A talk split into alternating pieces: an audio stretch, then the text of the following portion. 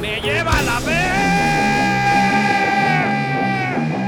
para aliviar rápidamente ese malestar estomacal, dolor de cabeza, producidos por las tensiones del trabajo diario.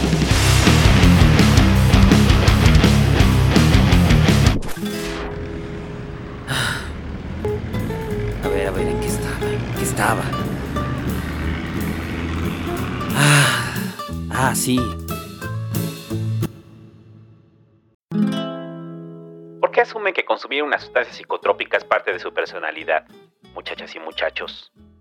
¿Por qué justifica el placer que le produce andar drogado y lo disfraza de misticismo, autoconocimiento y todo aquello que justifique que le gusta alterar su conciencia para olvidarse por un momento de las estupideces que hizo el fin de semana, donde probablemente estaba drogado? Antes de empezar, quiero dejar claro que respeto su derecho a meterse lo que se le dé la gana en el cuerpo, sean sustancias, cosas o personas. Usted de para eso vivimos, en teoría, en plena libertad. Pero una cosa es que tenga derecho a hacerlo y otra muy distinta que vaya por el mundo promoviendo que todos lo hagan o justificando por qué lo hace usted. Si me gustan los tacos de tripa, no salgo a la calle ni acoso amigos en fiestas con tal de que los prueben. Lo hago en Twitter. Para eso es. Como todos sabemos, solo es pensar en voz alta y hay veces que uno piensa de más y se la pasa todo el día compartiendo los oscuros rincones de su pensamiento y peleándose con desconocidos que tienen algún anime o un furro como foto de perfil. Solo externo mi opinión, mi gusto, pero veo difícil que lo haga en el mundo real, que acose gente en las fiestas, en las reuniones familiares o en la calle, mientras les digo, ándale güey, échate una mordidita. No, ya le dije que no me gusta la tripa. Uy, qué mamón, ¿en serio? No sabes lo que te estás perdiendo. Ya le dije que no, señor, déjeme en paz. Si quiere comer tripa, como todo lo que quiera, pero yo soy vegano, diabético e hipertenso. Es que solo como queso con tortilla de harina. Entonces al ver que fracasé en mi intento de hacer que mi placer sea compartido, buscaré a otros por todos lados. Fundaré una asociación de comedores de tacos de tripa, que ahora que lo pienso no es una mala idea. Imprimiré playeras con un eslogan que diga, libera la tripa en tus tripas. Imprimiré gorras con bordados llenos de color, camisas, stickers para auto, miles de mercancías para dejar a la vista y sin forma de interpretación que formo parte de un club selecto de gente que le gusta meterse cosas al cuerpo. Eso sí, bien dorada, porque aquellos que gustan de la tripa blanda no tienen cabida en mi organización y ya estoy pensando en cómo hacer todo lo posible para que los metan a la cárcel. Por supuesto que no todos los consumidores de marihuana son así. La mayoría solo quieren fumar en paz, en soledad, mientras escuchan por milésima vez el acetato del Dark Side of the Moon, o hacen hambre antes de una buena comida, o pasan la tarde viendo películas de Seth Rogen, otro Pacheco que hace películas para dejar claro que es bien Pacheco, y que quizá todos deberíamos serlo, o al menos estarlo para poder reír del humor burdo que está diseñado para que solo los Pachecos entiendan. Otros solo quieren darse el gallo mañanero que les permita ser medianamente funcionales en una sociedad que los comprime en lo físico y en lo mental. Otros esperarán a la noche para fumar antes de dormir o ponerse a ver la televisión. Muchos más son consumidores de ocasión, en medio de la fiesta sucumbirán a la presión social, al ay a ver tantito, a ver qué se siente, y se olvidarán de ello durante meses. Quizás te recuerden algún día. ¿Te acuerdas, güey? Esa vez que pinche pachacota traíamos. Sí, creo que no he vuelto a fumar desde ese entonces. A ver qué día nos pachequeamos. Sí, güey, déjale hablar a Juan. Aunque ahora se cambió el nombre y se hace llamar Dr. Green Lion. Desde esa vez que fumamos le gustó tanto, que ahora se ha vuelto asesor de pachecos. Consigue unas variantes muy buenas, pastillitas, chicles, vapers, pasteles. Creo que tiene una que ya solo son gotas. Ya ni te la tienes que fumar. El cabrón te puede hablar horas de variantes y tipos. Hasta se tatuó una planta en el brazo. Déjale mando mensaje y nos vemos el fin, ¿va? Hay que definir al consumidor obsesionado con la marihuana, porque no todos los consumidores entran en este perfil. Los consumidores Dr. Green Lion son una minoría, pero una minoría muy ruidosa, estrafalaria, notoriamente visible y reconocible porque por ahí tienen una estampita o algo que denote su gusto por la marihuana, y de paso docenas de artilugios para consumir marihuana de forma profesional, con estilo y casi casi con vocación científica. A diferencia del consumidor ocasional o regular que solo necesita una pipa, vaciar un cigarro, hacer brownies, una manzana, un plátano, algo que tenga dos orificios para que en uno se queme y en otro se inhale. Dame algo con dos orificios y te pongo pacheco, dirán y lo peor del asunto es que es altamente probable que así sea, y termines drogado con un chocotorro o algún tipo de pastelillo. El pachecorro le dirán después de comérselo. Todos conocemos a alguien que nunca había fumado, que decía que la marihuana no le gustaba, que lo ponía mal, que le daban náuseas, que prefería quedarse en un rincón mientras los demás se entregaban a la benevolencia de los humos mágicos. Yo sigo siendo de esos. No me gusta, nunca me ha gustado. Solo los veo drogarse con un plátano a la distancia. Pero eso es producto de mi neurosis, lo cual elaboraré más adelante. Pero hay otro tipo de personas que luego de años de afirmar que no les gustaba, de mantenerse al margen de los pachecos, un día la prueban y descubren un nuevo mundo. Comienzan a comportarse como los adolescentes que descubren el sexo por primera vez y nos explican cómo es que se habían privado de la marihuana durante años. Es tanto el subidón que les produce que a falta de palabras, de alguna forma de representar el periodo de felicidad que experimentan al estar drogados, a falta de mejores formas de explicar el porqué de su placer y lo que les produce en el cuerpo, van y asumen la personalidad Green Lion, porque esta ya está construida y les evita la pereza de construirla ellos mismos. Quieren gritar a los cuatro vientos cuánto aman la hierba, cuánto disfrutan el cannabinoide. Quieren que todo mundo sepa que es lo mejor que han descubierto en su vida. Exactamente igual que el adolescente que le urge hablar del sexo que recién tuvo. No pueden aceptar simplemente que se están drogando. Tienen que darle un trasfondo. Tienen que crear una narrativa alrededor del acto de drogarse. Porque si no, entre él y el Pacheco de barrio, no hay ninguna diferencia. Y pese a sus esfuerzos, todos sabemos que así es. No la hay. Solo se están drogando y ya. No, Santo, no es lo mismo. Fumar es una experiencia para elevar los sentidos. ¿Y esa experiencia viene producto de estar drogado? Sí, pero es distinto. Depende de cómo la uses. El fin es estar drogado, ¿no? No, el fin es elevar la percepción. Estando drogado. No, es más allá de disfrutar, es saborear, es sentir. Pero estás drogado, ¿no? Santo, es que no es así, es natural, no es una droga. ¿Por qué les molesta a los pachecos que se les diga que se están drogando, cuando en realidad, pues, se están drogando? ¿Por qué no pueden llamarla droga? Tenemos que voltear al diccionario para definir droga. Veamos. Droga. Sustancia o preparado medicamentoso de efecto estimulante, deprimente, narcótico o alucinógeno. Drogarse. Dicho de una persona. Hacer uso deliberado de drogas en sí misma, si nos remitimos a las definiciones simples de diccionario, en efecto, la marihuana es una droga, y si hace uso de la misma en sí mismo, a pesar de que lo haga con pipas artesanales, música prehispánica o parafernalia antigua, de igual forma, se está drogando. No está conectando con la Pachamama, ni llevando un acto espiritual, ni despertando la conciencia. Se está drogando. Esto no quiere decir que las drogas no se utilicen o se hayan utilizado con fines rituales durante siglos, que haya pueblos originarios que aún conservan en sus tradiciones el uso de drogas, que esté completamente documentado que lo primero que hizo el ser humano después de descubrir el fuego fue drogarse, que hay animales que se drogan y que las puertas de la percepción por supuesto que se abren, porque ya sabe, está drogado y en su cerebro se están produciendo reacciones que aún no entendemos del todo y comienzan apenas a perder el estigma sobre el que se ha construido el provisionismo moralino y la guerra contra las drogas de los Estados Unidos encabezada por Nixon y luego cimentada por Ronald Reagan, que hasta estos días sigo pensando que se metía de todo tras bambalinas. Busquen la foto de Nancy y Ronald Reagan. Jóvenes. Compárenla con sus amigos pachecos regulares. Son idénticos. Hasta este momento no encuentro ninguna diferencia. Claro que las drogas han estado presentes en la historia de la humanidad. Claro que se siguen utilizando de forma ritual pero dudo mucho que usted que escucha este podcast venga de alguna de ellas ya ha sido formado alrededor de rituales que involucran el peyote, los hongos o la marihuana. Pero si Juan te llamas y habitas las ciudades y el máximo trasfondo de pueblo originario que tienes es una sudadera de jerga que te compraste un día porque hacía mucho frío. Entonces, ¿usted lo usa para un acto ritual? ¿No? ¿Solo para ver una película? Se está drogando en forma. ¿Usted fuma para conectar con los antiguos? ¿No? solo para que le sepa más rica la pizza, se está drogando. ¿Usted pertenece a alguna cultura antiquísima que le enseñó a abrir las puertas de la percepción? ¿No? ¿Solo está fumando para disfrutar de su festival musical? Se está drogando. Y déjeme decirle que no tiene nada de malo. Dígalo, me voy a drogar. Me voy a poner hasta mi madre de drogas. Me encantan las drogas. Me gusta la droga, carnal. Pero ese es el problema. En nuestra sociedad, la palabra droga tiene una carga peyorativa enorme. Aún hay quienes se espantan de que alguien se drogue con marihuana. Los rezagos del discurso estadounidense siguen ahí. Los campeones no usan drogas, decían los videojuegos. Mensaje que probablemente no entendió las Armstrong, Mike Tyson ni Ronaldinho. Que aceptémoslo, se han metido más droga en el cuerpo que su amigo al que le dicen el drogas. Durante años se ha hablado de que el alcohol y el tabaco son drogas toleradas, permisivas y que producen más daño y muertes que la marihuana.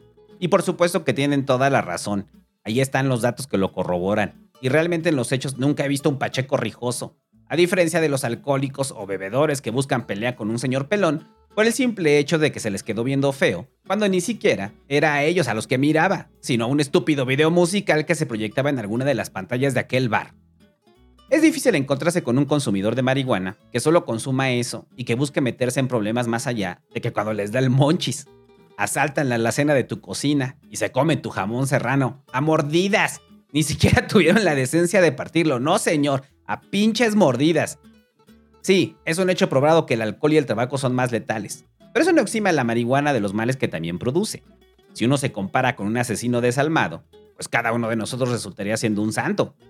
Y es lo que pasa con la marihuana. Los pachecos que le adjudican propiedades benignas, cuasi curativas, creen que su consumo es inocuo, que es hasta benéfico, que le cura todo, desde la ansiedad, los cólicos y hasta el dolor de estómago. La ven como la panacea médica, porque se le compara con las peores drogas del mundo, y la comparación, además de ser injusta, carece de todo sentido. Son sustancias distintas que producen reacciones distintas, y en la mayoría de los casos mucha gente decide mezclarlas todas juntas. Así es como se ha generado la definición del pachipedo, que no es otra cosa que aquel que luego de cinco cervezas le da por darse un jalón y termina dormido a la media hora. Y no hay poder humano que logre moverlo de ahí, porque la mayoría de la gente en esa reunión o fiesta está más drogada que un tianguis cultural de fin de semana. Me sorprende que sigan adicionando el apellido cultural a las reuniones de gente que gusta de meterse drogas. Haga el experimento. Recuerde festivales musicales, exposiciones, obras de teatro, eventos públicos donde lleve la palabra cultura o variantes de esta, y usted sabrá que ahí va a haber mucha marihuana, alcohol y tabaco. Es más, si usted ha ido, puede evocar en este momento ese sutil aroma de la marihuana que impregna el ambiente. Me bastó un segundo para imaginarme el aroma, porque aunque yo no soy un consumidor de marihuana, he vivido rodeado de esos eventos y de suficientes pachecos para tener bien grabado en mi memoria olfativa a qué huele un morralito de esos y el carro de su amigo el Pacheco.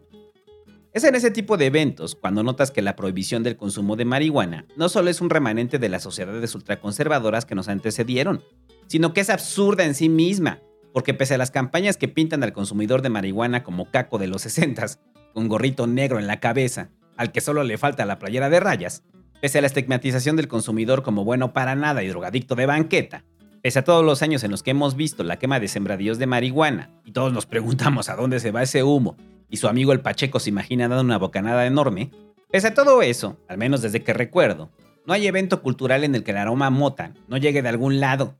Y acepto que si el aroma no me llega, quiere decir que estoy en un meeting de algún partido político conservador, en una obra de teatro cristiana o en un concierto infantil, porque fuera de eso, el aroma pestoso de las patas del diablo siempre te cede que se está llegando a un buen evento.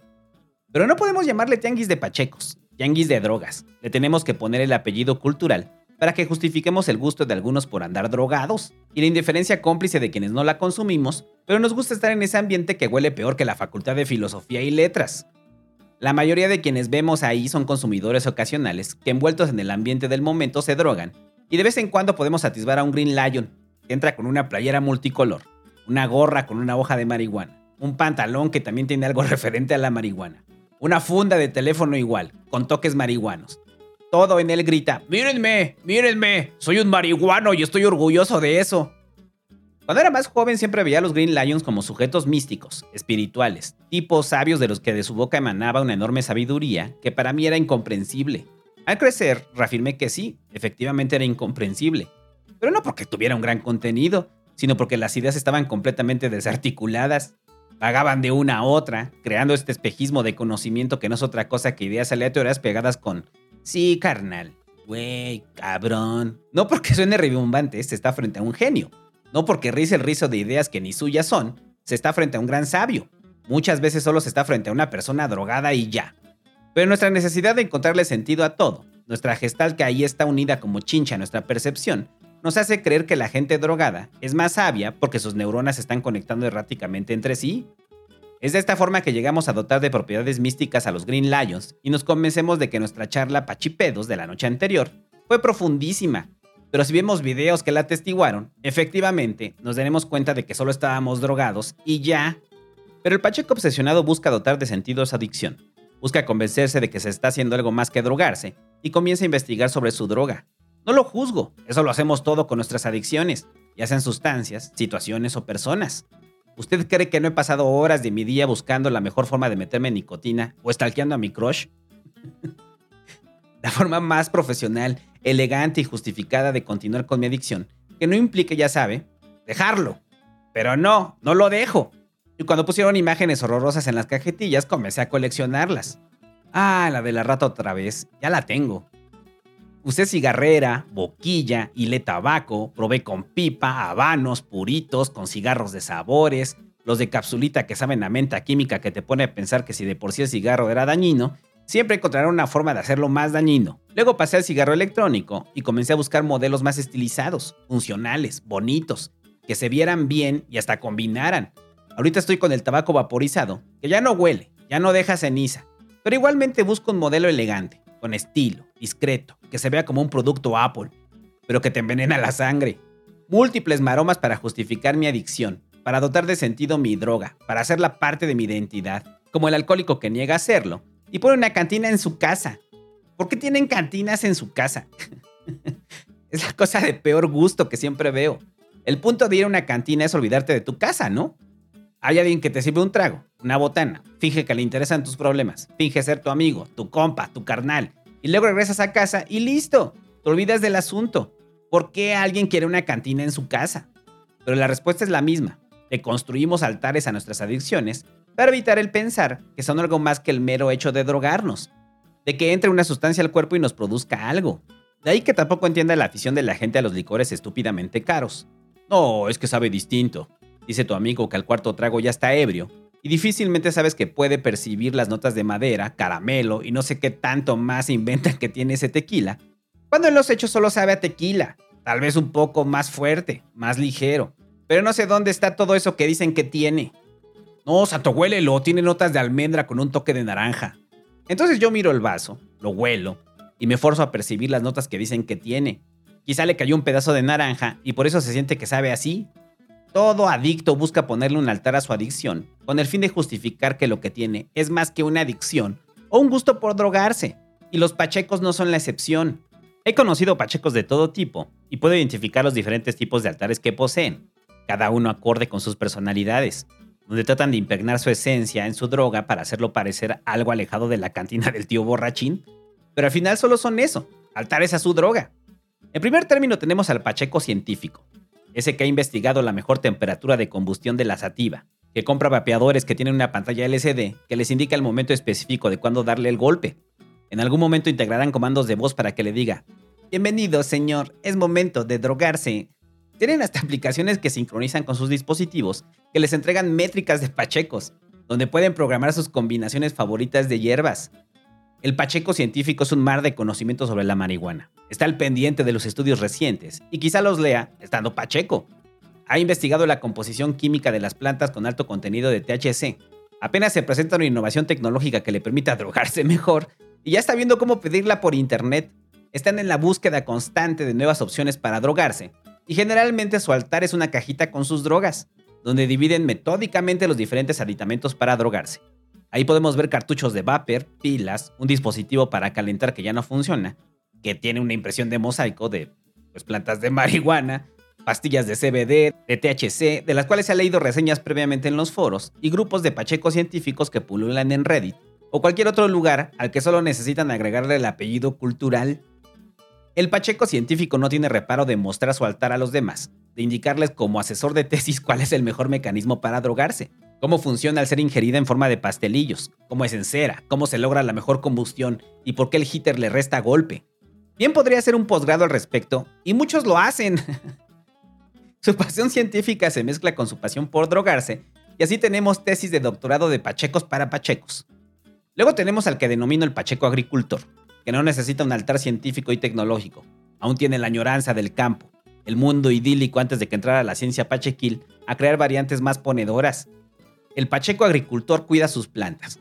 Claro, siempre en secreto, porque dadas nuestras leyes del siglo XIX, el pequeño Pacheco agricultor está al mismo nivel que los cárteles del narco. Las riega con parsimonia, las mira crecer, les toma fotos, son como sus bebés o como sus cerdos, esperando el día que estén lo suficientemente gorditos para hacerlos carnitas e invitar a toda su comunidad al banquete. A este tipo de Pacheco no le basta el altar de cajita, la necesita ver, necesita saber que su droga viene de la tierra para poderla dotar del toque místico. Generalmente andan regando cocos con la esperanza de que crezca algo por ahí, y un día regrese y al ver la enorme mata de marihuana diga, Hijas mías, yo les di vida para drogarme con ustedes. Muchos de los pachecos agricultores justificarán el autocultivo por la prohibición, pero sabemos que hay un gusto en ver crecer vida para después devorarla. En eso se resume la historia de los seres humanos. Tienen toda mi comprensión. Luego tenemos al pacheco místico espiritual, que tiene un altar siempre vinculado a lo tradicional, para sentir que cada vez que se droga, Huitzilopochtli le levanta el pulgar en señal de aprobación. Siendo que aquí ni había marihuana, la trajeron los españoles, ya que antes de que se fumara servía de cáñamo. Está documentado que de los primeros plantillos que se sembraron luego de la llegada de Cortés fueron de marihuana y en algún momento, supongo que cayó un rayo, prendió fuego al sembradío y de repente todos sintieron la necesidad de clavarse en la textura de la tierra y un enorme antojo de cosas grasosas. Quizás así fue como se dio el mestizaje de lo que sería posteriormente la comida mexicana. Solo a un monchoso se le pudo haber ocurrido cosas como las gorditas de chicharrón. El Pacheco místico espiritual posee un altar donde inevitablemente por ahí debe andar un jaguar. El animal espiritual preferido de los pachecos latinoamericanos, porque el león es más africano. También anda por ahí un recipiente de madera o cualquier artesanía que en un principio era para guardar cualquier cosa, pero el Pacheco místico pensó, uy, me lo voy a comprar para guardar mi mota ahí. El Pacheco místico construye su altar para que cada vez que se drogue pueda sentir una reconexión con sus ancestros, que no fumaban marihuana como él. y probablemente lo verían raro, porque aunque algunas comunidades la integraban a sus ritos, su uso siempre fue de corte medicinal y lúdico hasta finales del siglo XIX. Todas las buenas conciencias criollas comenzaron a espantarse de ver a los indios muy felices y relajados. Finalmente, y no quiere decir que con esto sean los únicos altares, pero menos son los que yo he visto, está el altar del Pacheco fashionista. Esos que si se van a drogar lo van a hacer con estilo, nada del churro babeado. Y sigo pensando cómo es que comparten. Lo siento, sé que estoy siendo melindroso con el acto de drogarse, pero no puedo sentir más que náuseas cuando miraba cómo llenaban de saliva todo el toque forjado. Se veía lo húmedo que estaba y no era agua, no era pegamento, era la baba de tu compa al que le apodaban el chatanuga. y que no recordabas haber visto lavarse los dientes alguna vez. Luego lo secaban con el encendedor y pensaba que la baba se evaporaba en el aire, y para culminar, alguien más se lo llevaba a la boca, y ahora era una mezcla de tantas salivas que te pone a pensar porque en plena pandemia, mucha gente recapacitó que compartir el porro no era un acto comunitario, sino plenamente antihigiénico, desagradable y asqueroso. Pero bueno, ese soy yo. Si usted gusta de saborear la saliva de su compa en forma de churro, está en todo su derecho. Pero yo seguiré promulgando. Un churro, una persona. El churro forjado con saliva debería ser como el condón, único e intransferible. Regresando al Pacheco fashionista, que también le repugna la saliva de los demás. Estos se encuentran en el acto de drogarse un statement. Y lo digo en inglés, porque supongo que ellos así le llaman. No solo es drogarse como el Pacheco de la esquina, hay que hacerlo con estilo. Con jucas si se puede. Con bongs que no sabe si son bongs o piezas de arte contemporáneo. Muy alejado del Pacheco común, que perfora una botella de 2 litros de refresco e improvisa con lo que tiene a la mano. El Pacheco fashionista siempre tendrá su marihuana selecta en una caja de cristal muy estilizada, un dulcero antiguo, una pieza de imitación jade o barro negro. Su pipa no es de esas de madera que podrían traer cualquier fan de Bob Marley. No, señor. Su pipa debe tener estilo, verse como un artículo donde fumaba Donatella Versace. Porque no se asumen como Pacheco, sino como consumidores de marihuana. Pacheco los degradaría. Hay pachecas fashionistas, que su hitter tiene que ser tierno, estilizado, algo que luce más como una curiosidad que un instrumento para drogarse. El pacheco fashionista ve en el acto de consumir marihuana una distinción de clase. Todo aquello que lo asumeje a fumar hierba panteonera es rechazado, por lo que su altar debe estar dispuesto para sorprender y engalanar a sus invitados. Sé que hay muchos más tipos de altares, igual de variados que las personalidades de quienes los poseen, pero todos unidos con un mismo propósito, todos dedicados a la raíz fundamental que conlleva el fumar marihuana.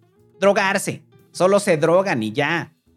Repito, estoy a favor de su decisión de meterse lo que quiera al cuerpo, incluso aquello que pone en riesgo su vida, como un pepino. Pero si no pone en riesgo la vida de los demás, adelante. Pero ese es el problema, que muchas veces nuestras adicciones sí pueden poner en riesgo la vida de los demás, y no somos conscientes de ello, y la marihuana no se salva de ello. Sí, vendrán pachecos agricultores a decir que ellos siembran la suya. Sí, vendrán aquellos que se han unido a cooperativas, colectivos canábicos o los que compran vaporizadores de importación. Sí, ya sé. que ustedes evitan comprarle a su narcomenudista predilecto. Pero me atrevo a señalar que son una minoría, porque la gran mayoría de los consumidores tienen en su teléfono a su dealer de confianza, al que le ponen mamá, primo José, o, los más cínicos, el drogas, que les dice que la marihuana es sembrada y cosechada por él, que es producción solidaria, de manos campesinas y producción nacional, que incluso te puede mandar foto de sus invernaderos para que te cerciores que no le estás comprando al crimen organizado del que tanto se quejan cuando están pachecos. Es que podría mentir el dealer de su elección. Podría solamente ser un narcomenudista como los cientos o miles desperdigados en todo el país, y supongo que en todos los lugares donde escuchen este podcast. Y la marihuana aún sea ilegal o se encuentra en ese vacío legal que nadie sabe si se puede o no se puede. No hay forma de verificarlo. Solo confía en la palabra del drogas, que en una de esas también le ofrece cocaína, que todos sabemos que es muy difícil que alguien la produzca de forma artesanal. Y espere, no se enoje, porque desde acá veo que me quieren aventar sus bongs y responderme que no es culpa del consumidor, sino del gobierno que no la legaliza, que no provee los mecanismos para que uno pueda consumirla de forma legal y segura. Y estoy de acuerdo. A medias. Porque claro que hay una responsabilidad del gobierno y la sociedad, pero no podemos negar que salvo el pacheco agricultor, el resto de pachecos les da pereza cultivar su boleto a la Pachamama y recurren a comprarla a su narcomenudista favorito, y de paso le encargan un perico para tener el set completo. Usted podría sembrarla. Los pachecos científicos le pueden ayudar, hay mucha información al respecto. Y si es para consumo personal, dudo mucho que entre la policía con un ariete para destruirle sus tres plantas de invernadero que tiene escondidas en el closet. No, Sato, pero qué hueva hacerlo. No tengo tiempo de eso, no mames. Bueno, entonces asuma su responsabilidad como parte dentro de la cadena de producción del narcotráfico. Que aunque un granito suma por completo a la cascada que nos azota desde hace un buen tiempo como país. Por supuesto que el consumidor no es completamente responsable, pero tanto peca el que mata a la vaca como el que le habla al drogas para que le lleve su Uber mota directo a la puerta de su casa, para que cómodamente pueda consumirla. No mientras habla con los espíritus, ni intentando un ritual de reconexión sensorial con la tierra. No, para que pueda ver Bob Esponja en calzones. mientras come papas grasientas, porque ha perdido la sensación de saciedad. Mientras no sea legal en forma, supongo que seguirá pasando, así como ha pasado en las últimas décadas. Pero creo que de menos debería haber alguna preocupación social de los pachecos para reducir al mínimo el impacto que su consumo tiene en una sociedad restrictiva. Hay colectivos que imparten capacitaciones, videotutoriales, me bastó unos segundos encontrar un video que dice, sembrar cannabis no es complicado. Unos segundos. Y alguien dirá, oh santo, el problema son las semillas. ¿En serio? ¿Ese es el problema? ¿Me quieres decir que puedes conseguir marihuana de forma clandestina? Cocaína. Y no sé cuánto más. Hasta un revólver podrías conseguir. ¿Y no puedes conseguir semillas de marihuana? ¿Uno las debe ir a buscar a Medio Oriente? ¿Solo crece una planta en la cima del Himalaya? ¿La esfinge te pide un acertijo para entregártelas? No, solo te da hueva y ya. Lo entiendo. Si yo fumara marihuana o la nicotina fuera ilegal, me daría una pereza terrible sembrar mi tabaco. Pero para el pacheco profesional que fuma regularmente, creo que hasta saldría beneficiado. Eso es lo que he visto en lugares donde está legalizada. Saludos al Mura. Donde ya te preguntan, Buenas tardes, señor. ¿Qué va a fumar el día de hoy? Nos llegó un tipo de indica que estoy seguro que será de su agrado. ¿Quiere que le vayamos preparando una gordita de chicharrón para el monchis? Siempre que vemos noticias de cómo se legaliza la marihuana para uso lúdico en otros lados, sentimos una envidia profunda de que existan estos lugares, mientras aquí, el adolescente que trae dos churros va sudando temeroso de ser descubierto. Alguna vez iba caminando por una calle en Vancouver, buscando mi dosis de nicotina, y la calle olía completamente a tianguis cultural aunque así es la legalización, pensé. Pero tranquilo de saber que a lo mucho alguien me abordaba para preguntarme por unos buenos hotcakes, cosa que no hubiera podido responder porque yo también buscaba hotcakes. El ambiente no era hostil, era relajado. El aroma estaba ahí, pero no veía gente bebiendo cerveza y cantando los éxitos de Fobia a mi lado. Solo gente que fumaba y estaba bien con ello, y nadie les decía absolutamente nada. Creo que ese es el camino, la libertad absoluta de meterte lo que quieras al cuerpo. Y me lo dejó muy claro un grupo de bears o sea, gays calvos y peludos, que al verme caminando por la calle, trataron de atraerme con un dedo, como diciendo, tú perteneces aquí, chaparrito. Lo siento, amigos, no soy gay, ni pacheco, pero créanme que los apoyaré hasta la muerte por su derecho de serlo, de besarse, de amarse y de meterse lo que quieran al cuerpo, siempre y cuando respeten que cada quien forje su churro. Porque eso de compartirlo me sigue dando mucho asco. Es en serio, son babas quemadas de su compa. Fuera de eso, Amigos Bears, Pachecos, estoy con ustedes. Siempre estaré con ustedes.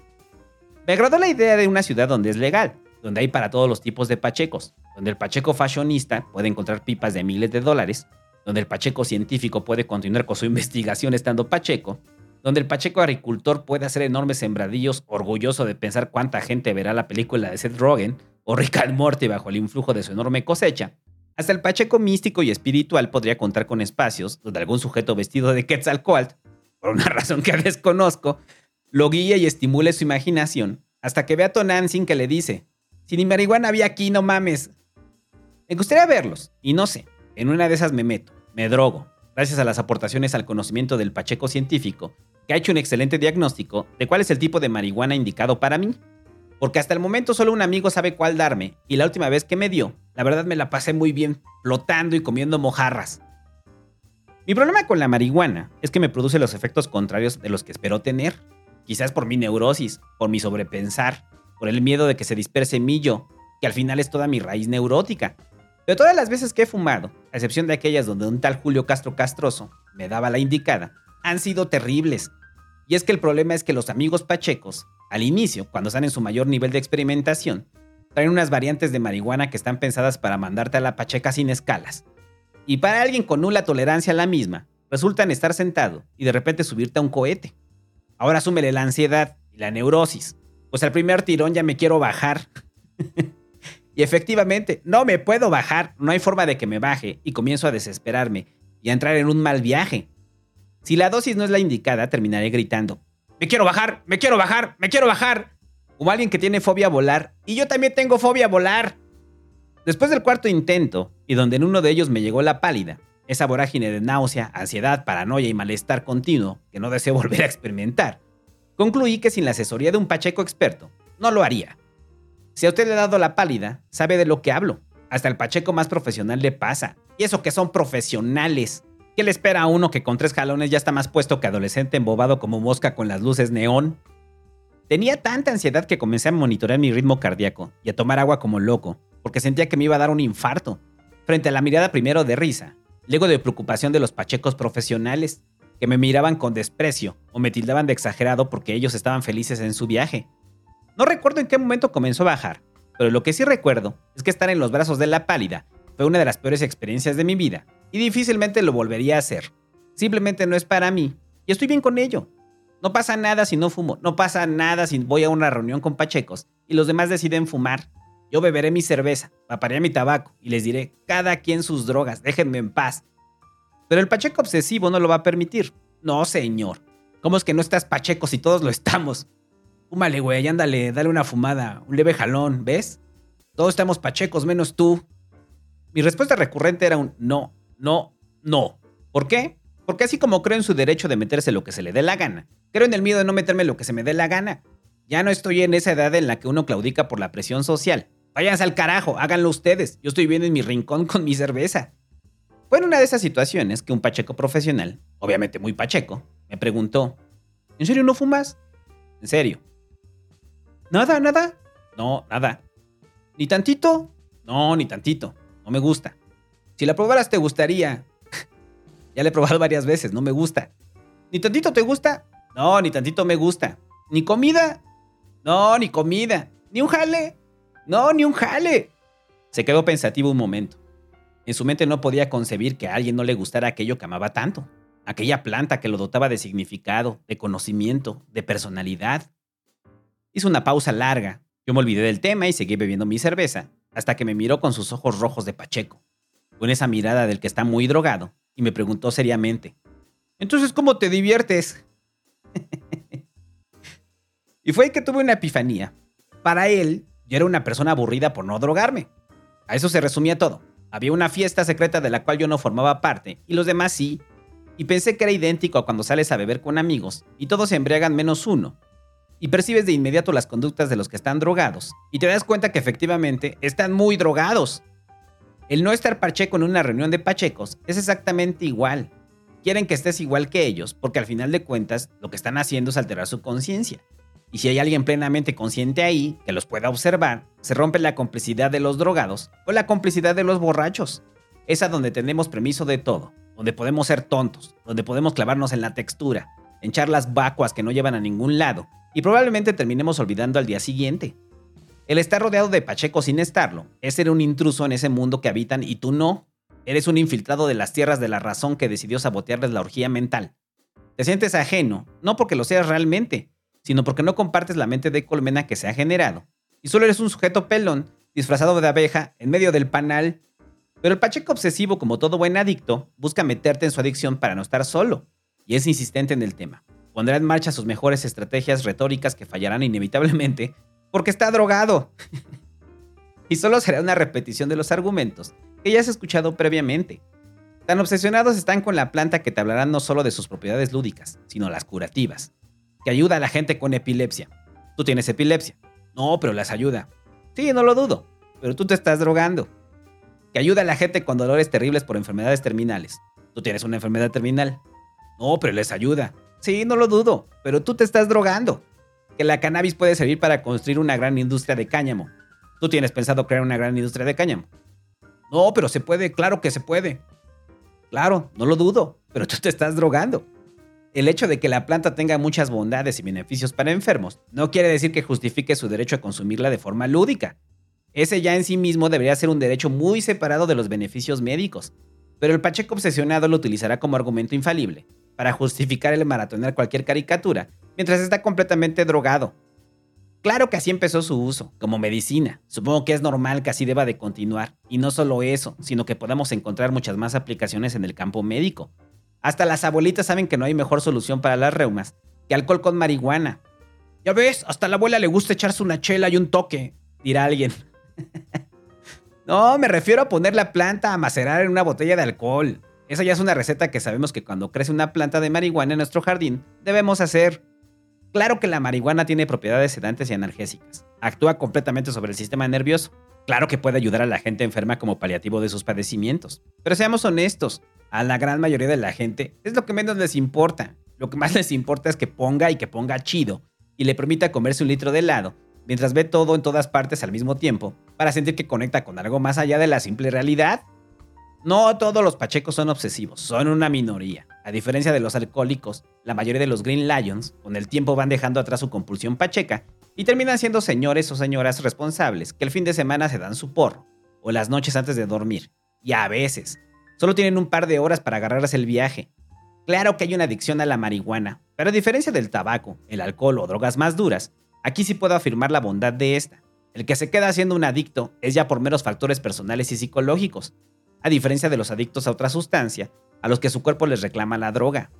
La mayoría de mis amigos pachecos y pachecas han dejado de serlo, al menos en esa intensidad.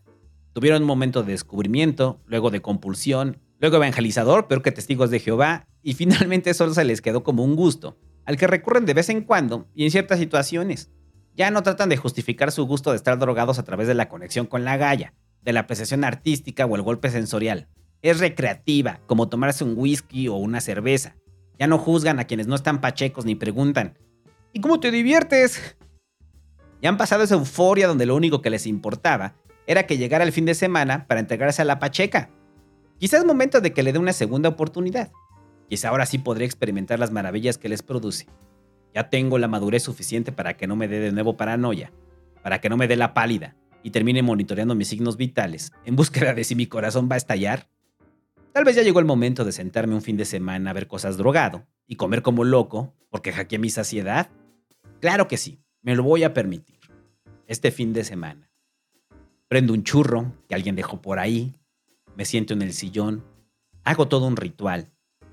Tal vez también vea Huitzilopochtli. Tengo mi jaguar al lado, o su imitación, que son mis gatos. Le doy unas fumadas y espero. Unas más y no pasa nada. Acabo el cigarro y aún no siento nada. Quizá ya estaba pasada, me digo mientras prendo la televisión, y de repente escucho a lo lejos la voz de... Ignición. Despegue. No han pasado más de 15 minutos y desde la escotilla del viaje místico grito, ¡Me quiero bajar! ¡Me quiero bajar! ¡Me quiero bajar!